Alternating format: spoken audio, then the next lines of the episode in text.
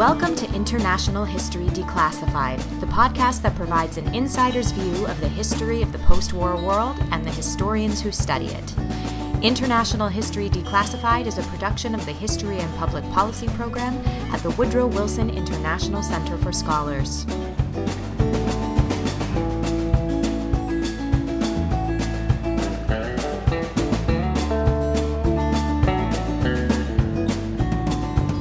Hello, and thank you for joining us. I'm your host, Pieter Biersteker. And I'm your co host, Kian Byrne.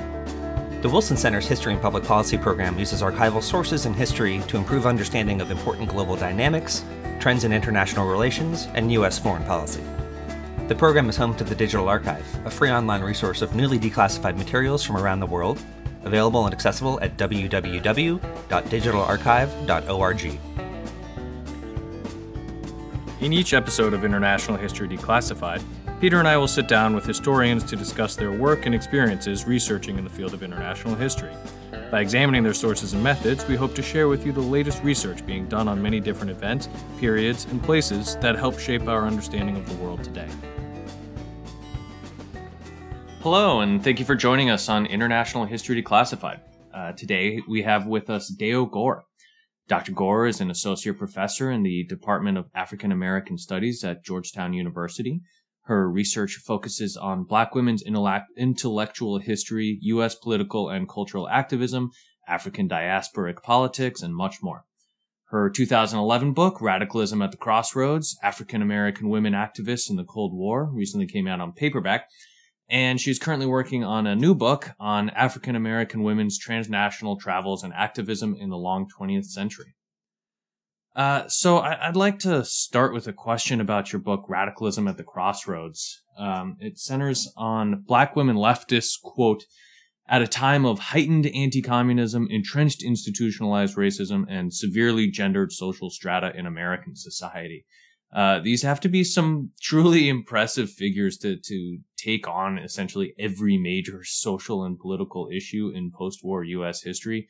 Um, can you tell us a little bit about who these women were and, and what made them take on such a daunting task? It's interesting. I don't know that I would see them as extraordinary in some uh, individualized sense, but I think collectively they represent a pretty powerful group network of activists and some ways i think a generation of activists. And many of them came of age during the height of sort of the 1930s protests and social movements um, in a moment of real great optimism and possibility um, and i think in part what, what i saw in their sort of activism was a ability to sustain not necessarily to see this as a moment where we must mobilize and be extraordinary figures, but as a moment where they were politicized in the 30s and early 40s and became committed to a lifelong uh, a struggle for Black liberation, for socialism, for some of them, for women's equality, and took the steps that were necessary to sort of continue that work during some of the daunting times of the late 40s and 50s as the left came under increasing attack post World War II, as the Cold War really intensified. Um, and I always feel awkward calling it the Cold War because many of the places I study in the global south, they were actually wars, hot wars. So uh, sure. I often want to want to note that. But um, I think it speaks to their commitment. I think the communities and networks they were able to build and sustain. And I think being a part of this longer history of a Black radical tradition of political engagement and struggle. I mean, it's interesting. I started this project, I'll just, as an aside, I started as a scholar of sort of 19th century women's era activism, Ida B. Wells, suffrage, things like that. Um, but the Victorian era literature just became too much for me. um, so I had to go find something a little more contemporary. Um, and I started this project, I think I mentioned in the book, um, looking through Paul Robeson's Freedom newspaper and mm. just noting all the Black women who were writing what they were writing about, writing about domestic struggles and also international struggles, uh, decolonial efforts happening um, in the continent in Africa. Um, and I think some of the figures that leaped out at me aren't well known. So one of the key figures I actually really gravitated to because I had read some of her work earlier in um, the 80s or something in, in sort of left journals was Vicki Garvin, who um, was writing in Freedom newspaper, was a, a, labor activist, an economist trained at Smith uh, College in Northampton, um, and had become committed to left struggles to challenging sort of the economic exploitation faced by African Americans and particularly African American women, and linking that to a broader, I think, global uh, idea of mm. supporting working class struggles. Um, and it just so happened she was, I was at the time was at NYU New York University. She had known one of my advisors, hmm. and he had interviewed her for the uh, an article he he'd done. Um, and then I met her daughter, her stepdaughter actually, um, her daughter through marriage, and they had just submitted her archives at the Schomburg Library, uh, Schomburg Center for uh, Research in Black Culture, mm-hmm. um, where I spent all of my time.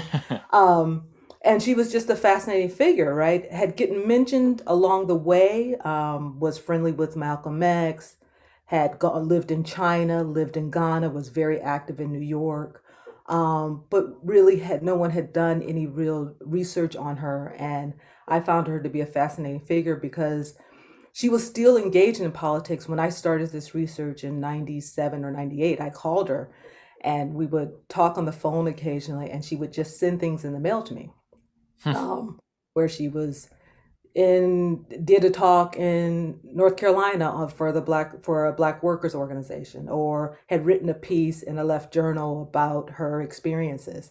Um, and so I felt I was really drawn into sort of that life and would talk to me a lot but mostly about the great figures she had known because I think so much of the history that had been written and the people who were writing who would go to her and talk to her wanted to know about who she knew the great men she knew Malcolm mm-hmm, X mm-hmm, Robeson. mm-hmm and I sort of was asking a different set of questions. And I, I, think at the beginning she was somewhat skeptical, rightly so. We should all be a little hesitant when people come asking questions.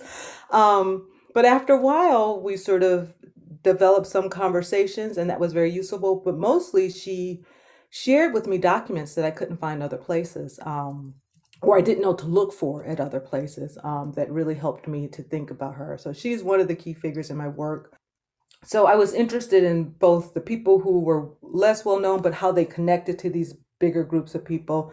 And the group ends up circling around figures like Paul Robeson and Du Bois, who were in New York at the time. Um, other folks like Harry Belafonte come in and out, um, uh, Julian Mayfield, um, things like that. Yeah. So it's an interesting group of people, but I was more focused on the activists. I think some they've been writing about the other figures, particularly the people who had produced art or literature right, or actors. Right. And I was interested in looking at um, people who are doing some of the on the ground organizing and had committed their life to that work.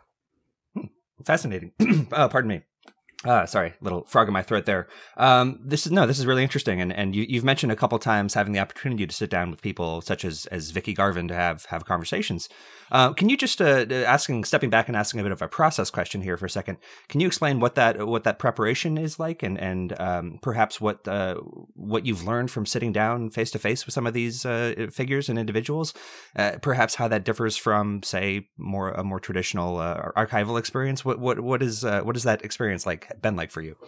Um, it's been invaluable. So at the end of the book, I think my conclusion talks about just how much these women's voices have been important to my work, but also when we think about much of the scholarship written about Paul Robeson, if you go to those books, these women are the people people go and talk to about them, right?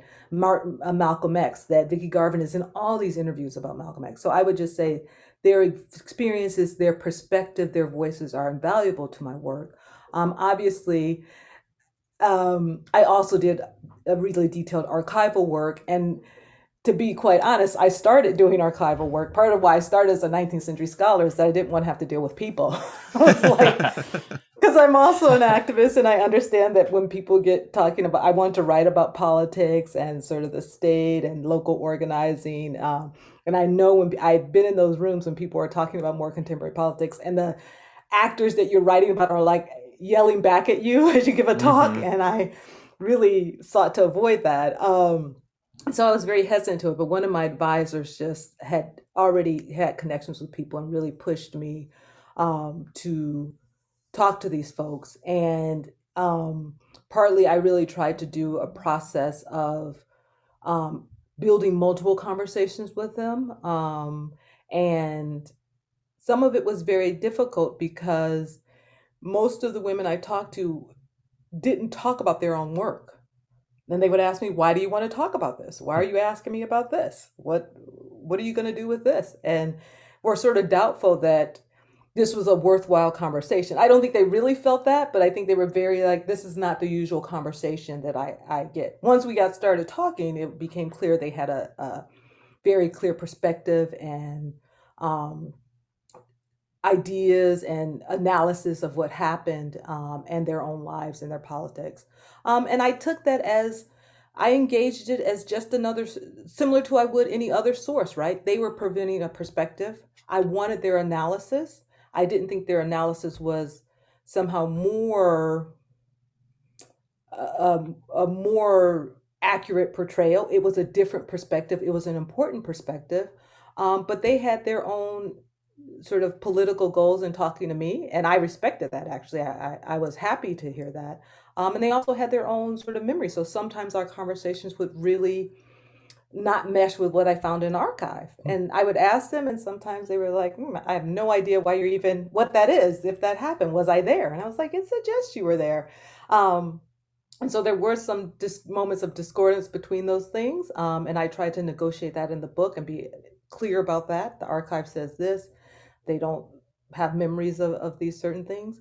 And at times, some of them really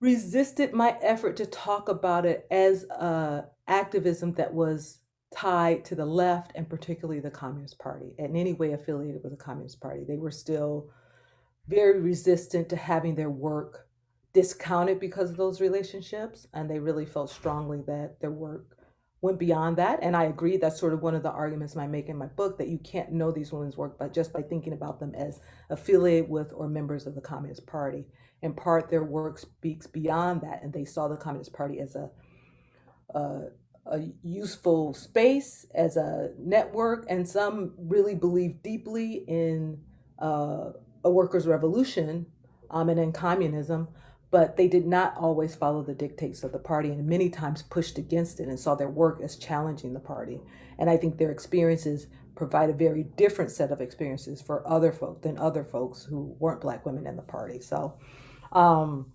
but it was a really invaluable experience because it also showed me just how committed to a lifelong sort of uh, activism they were. That almost every one of the women I spoke to were still active in some way in their communities. Still, co- and mm. also many of them were still connected to each other in some way. Um, mm. uh, even if uh, they had political differences along the way um, and still maybe had different analyses when you talk to them about what happened. Um, they still kept in touch. They sometimes traveled together um, or made plans to. Um, and so that was really, I think, important for me to understand that, that I wouldn't have gotten from an archive, you know, that something sustained them throughout the 40s and 50s that continued to be a motivation for them through the 70s 80s and 90s and even up to when i was talking about to them.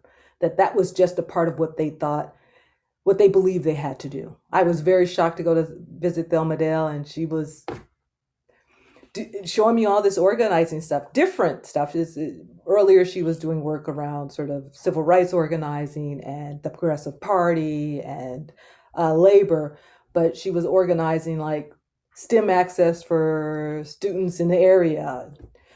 Trying to was in one of the first integrated senior citizen homes in hmm. North Carolina, you know, and sort of was telling me all this stuff that she was continuing to do. Um, so I just I I do feel um, that partly being able to talk to them allowed me to see some of that, um, and it also allowed me to take seriously some of their. They pushed me right. Um, mm-hmm Thelma Dale was like, I do not agree with this project. Hmm. I don't know that this is the political this is politically useful to sort of label it as the left and sort of she felt some of it was to diminish what they were doing by giving in to those who, sort of who might just label it as as communist and discard it. Hmm. I mean, she was really hesitant about that. Obviously, not so hesitant that she she still talked to me, but she just said to me, and she signed a release and all those things that you do to make sure people um, have a voice in in oral history. And I shared the the transcripts with them when I could. Um, but she was just like, you know, I, I'll respect it enough that it's your project, but it's not what I would do. Uh, really adds some some strength behind their words then to to still believe this stuff now and and to still be active. I mean, uh, it kind of shows they're really the real deal. It, it wasn't sort of a, a way of uh, lashing out, but I mean, really um, something that they believed in. That's that's very cool. Yeah, and I think they really. I do think part. I I debate this often in my own with myself about what marked this group of people as different because I, I, guess I'll just say I entered this project as a child of the 80s, really thinking about how people sustain when there aren't political movements, right? I think uh, mm-hmm. uh, as a historian of social movements, I started reading about the 60s and there's it just seemed so exciting and everything was happening.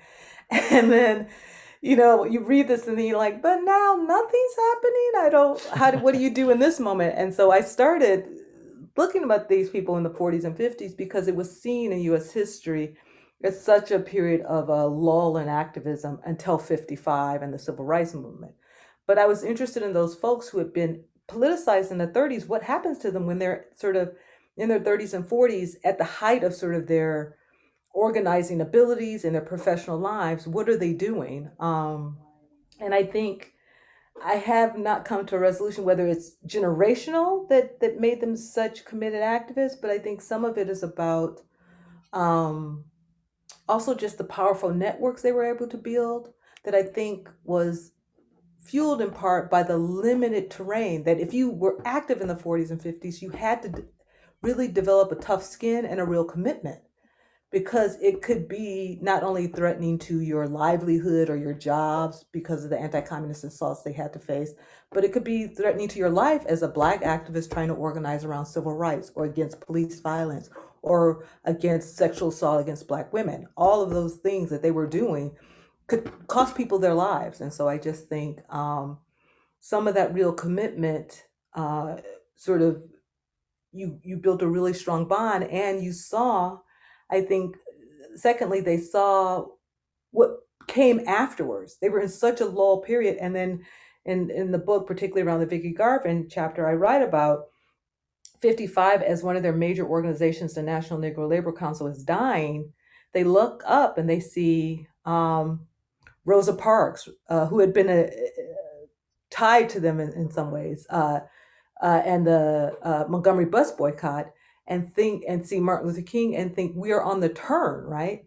That and then get to live through this major political upheaval. So I do think part of their ability to sustain is that they emerged during a period when there was such activism in the 30s and then they were able to sustain through the 40s and 50s to another major upheaval and social movements on the ground um, and and I think they found even if it wasn't their political strategies and political organizations didn't survive to see that, they did as activists, and they many of them were able to be useful, mentor younger activists, but also be involved in that organizing that happened in the 60s and 70s fascinating. It's, it's, it's, a very interesting tale, an interesting story. Um, just shifting gears for a second here, could you tell us a little bit about your your new project on African American women's travel and activism? Sure. So that it's funny because um, when I was the radicalism of the crossroads obviously started as my um, dissertation. And I, I imagine most uh, grad students experience this when you go into the archive. You just collect everything. and then, which is what I did, and tried to go to every archive and uh, and find everything I could. Um, and then when you sat down to to edit the dissertation into a book and bring in new chapters, you realize, you know, no publisher is going to publish your 14 sources that tell one point. They're like, thanks, we don't need all. They should. They should. Yeah, they, they won't. but they won't at all. And I was like, we were like, yeah, you. This is the same point you've said three different ways with four different sources. And I was like, but I have them all. Um, and so partly the new project uh, takes off a little bit where the radicalism crossroads ends. It tries to expand on chapter five and then look backwards and forwards a little bit um, around that. Um, but really, it was trying to create a think about the ways in which even in radicalism the crossroads these women were doing local work um, national work in the us um, but also always thinking transnationally internationally right? That's part of their um, political vision right? Was thinking about um, black liberation internationally thinking about workers liberation internationally. Um, and so I was interested in trying to track that along the long 20th century. How does that operate or give them room to move? Obviously, people write about the Cold War and particularly African Americans in the Cold War as a moment where they use the real limits on um, the US sort of racial justice politics and the desegregation that's happening to challenge the US as a ideal vision of democracy and also to broadcast that internationally. And people talk about that as like the US's Achilles heel, right? That during the Cold War, one of the faults the US gets challenged on is the ways in which its white supremacy shapes its treatment of African Americans and other racialized groups in the in the nation. Um, and African Americans really use that to push and demand the government meet their needs. And we can think about Paul Robeson and that. Um, the uh, first March on Washington movement was all about challenging the U.S. to sort of uh, be, treat African Americans more fairly as it fought a war for freedom. Um, and I was interested in that beyond the Cold War. Has that been a lever longer than simply the 40s and 50s? How did African Americans use the international arena to make demands for racial justice at home? racial equality at home, an end to white supremacy in the United States. Um, and particularly, how did Black women use those tools? Because I'd seen it in, the, in this period I was writing about. Um, and obviously, if we think about um, the the decolonization in the 60s and 70s, it becomes a part of that conversation.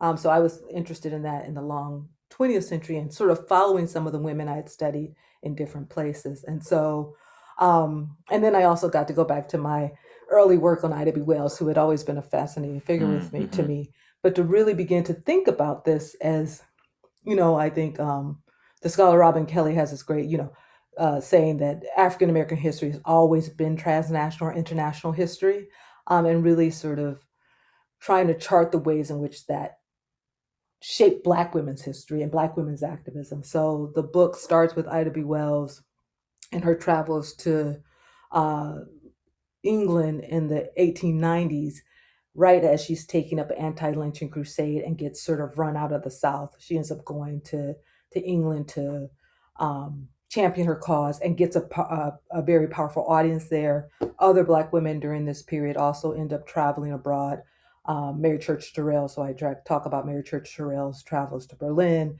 to try to talk about the struggles of Black women in the U.S. and gain an international audience to put pressure on the U.S.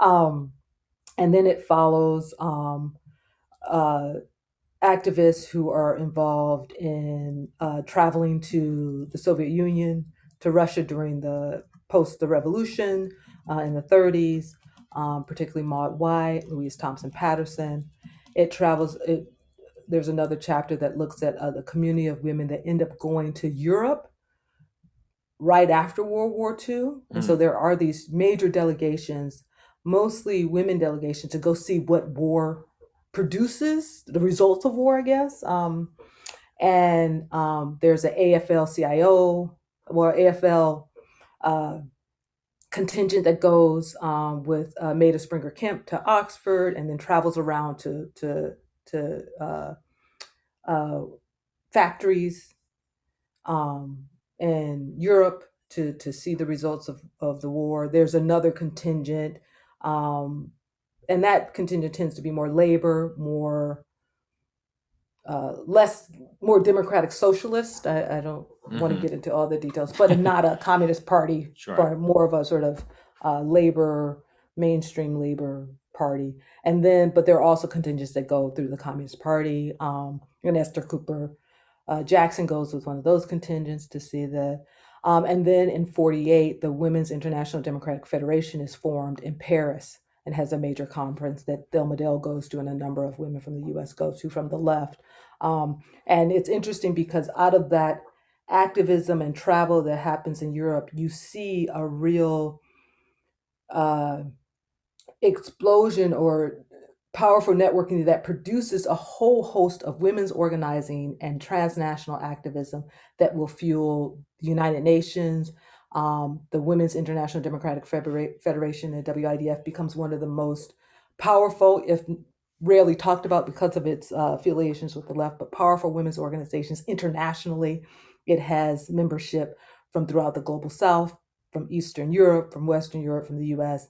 Um, and it becomes a real force in the United Nations for women's voices in that. And so I try to use that period of uh, the post-war, immediate post-war, to think about then what happens. How does the Cold War then mm-hmm. shift the mm-hmm. international mm-hmm. terrain?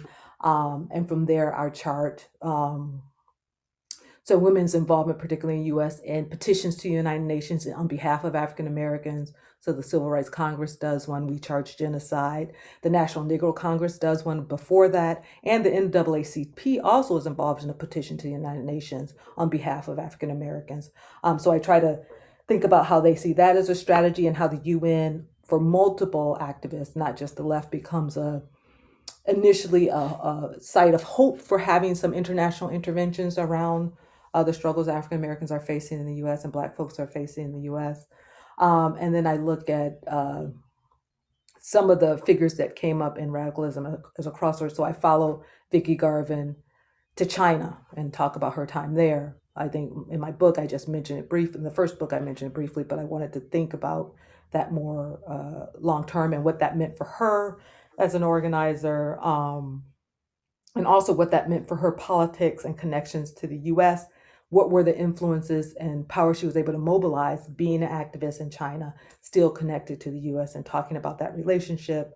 Um, and I look at other campaigns like the Campaign of Free Angela Davis, and it's really international, transnational reach where it brings in many of the, the left organizations in Eastern Europe and Europe, uh, many decolonization movements in the global south and Africa, the ANC, um, things like that, uh, activists in Mozambique, um, and really thinking about how that becomes an international campaign that connects African American and Black Black folks' struggles in the U.S. to this broader uh, framework for thinking about decolonization, anti-imperialism, and a global Blackness. No, I, I, I think that that's a fascinating point and something I'm, I'm really uh, personally interested in. Uh, how, how, did how does this relationship show itself in the sources while you're doing this research? Um, I mean, talk about representation in the state. I, I think obviously um, that's mirrored in representation in national archives, right? Mm-hmm. So you know, if if uh, as somebody who loves to go into archives and is interested in it, um, you know, how how do you uh, track these movements and these individuals and and represent their significance if it's if they're not represented within national archives and kind of the more standard um, kind of measure of of uh, developing a history and, and, and an understanding of of um, particularly the Cold War, at least uh, in in our neck of the woods. Mm. No, that's a very good question, and it actually translates. I even think to um, you know, now that archives are being opened up in Eastern Europe and other places, even in those archives, because unless you're a renowned figure traveling there, a Paul Robeson or Robert Williams, the state doesn't track you as closely, right? You right. don't get as much um, information. And for me, it really just has been a sort of pull to look very specifically certain places and then also to look everywhere. And what do I mean by that? So um, I am a big fan of the Schomburg Center for Research in Black Culture. That's where I started. It's in uh, Harlem, New York, and it has an amazing collection of papers, Paul Robeson's, um, Julian Mayfield, um, organizational papers, Um, and I spend a lot of time there, but I spend my time there. It has some papers on like Vicki Garvin now, Claudia Jones, some of the women I was interested in. But when I started, those papers weren't even processed. So when I spent time on Vicki Garvin, her papers had not even been processed. I was just going through boxes the family had dropped hmm. off. And mm-hmm. um, but I realized that I had to look in all these places that didn't necessarily name that these women would be there. So I looked in Paul Robeson's papers and found his connections to these some of these women. Hmm. Um, but they weren't listed because they weren't seen as signal sig- significant or singular figures to say Paul Robeson knew Vicki Garvin. right. It goes the other way around. exactly. And you know, no one knows who Vicki Garvin is, so you would never find that in the finding aid. Maybe you would now. I hope that maybe you would now. Um, or I would look at like the Civil Rights Congress papers. Um, because a lot of these women were doing on the ground organizing. And in that, I found all of these um, uh, writings, poetry, performance pieces done in support of the Civil Rights Congress We Charge Genocide petition by uh, Beah Richards. And you would, it never listed her in the, the finding aid as a figure, but in looking through those papers, um, closely, I found all this information about her and her letters back and forth to William Patterson. So it really meant looking in unexpected places. So I mm-hmm. also did go to, for this new project, I spent time at the United Nations uh, archive in, in uh, New York. Um, which is just huge. So it was mm-hmm. a little bit time wasted, but I did find some mention because I was interested in one of the women um, who had worked um, in Ethiopia through the United Nations and seeing if I could find anything. And I found a couple mentions of her, but not a lot. And so it meant uh, going to certain archives and looking um, either organizations or people that I know they had relationships with and hoping to find those those connections there. Um, it also meant uh, tracing organizational papers um, hmm. mm-hmm. that are a little more complicated to figure out where to find them because if their names aren't known, they aren't in the finding aids. And so it, it meant taking some of the information I'd already collected. They were in part of this organization during this period. They worked on this campaign and then just looking in that campaign very closely and, and, and seeing what I could find. Nowadays, I think there are some figures that are more well known Shirley Graham Du Bois, uh, hopefully Vicki Garvin, um, Louise Thompson Patterson, where you can also look at their papers, and I did to find sort of more detailed work information about their work, and that was also useful. So um, I started where I knew I would find something, and then whenever I could, whenever I can, I actually go end up at an archive just looking to see mm-hmm. if um, something pops up around them. Um, you know and sometimes it's helpful and sometimes it's really right. hard to to you, you leave with very little Dayo thank you so much for coming on uh, th- this uh, conversation has just been really fascinating and, and i think the work that you're doing is is is really cool and interesting and and uh, important as well so um, I really appreciate you taking the time to come talk to us. Uh, no, thank you for giving me an opportunity to talk on about my work. As always, you can get in touch with us by emailing coldwar at wilsoncenter.org. We'd like to thank Graham Norwood for this podcast's music. You've been listening to International History Declassified, a podcast focused on history, historians, their sources, and their methods. International History Declassified is available on all your favorite podcast platforms. And for more information on a world of topics, issues, and ideas, please visit wilsoncenter.org. International History Declassified is a production of the Woodrow Wilson International Center for Scholars.